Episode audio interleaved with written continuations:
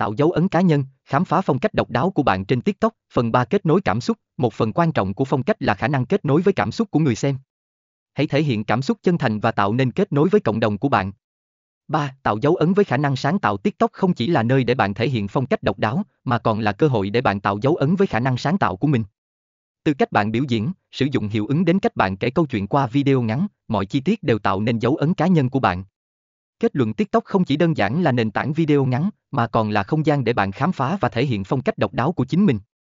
Bất kể bạn là ai và bạn thể hiện phong cách như thế nào, TikTok luôn chào đón và tôn trọng sự khác biệt của bạn.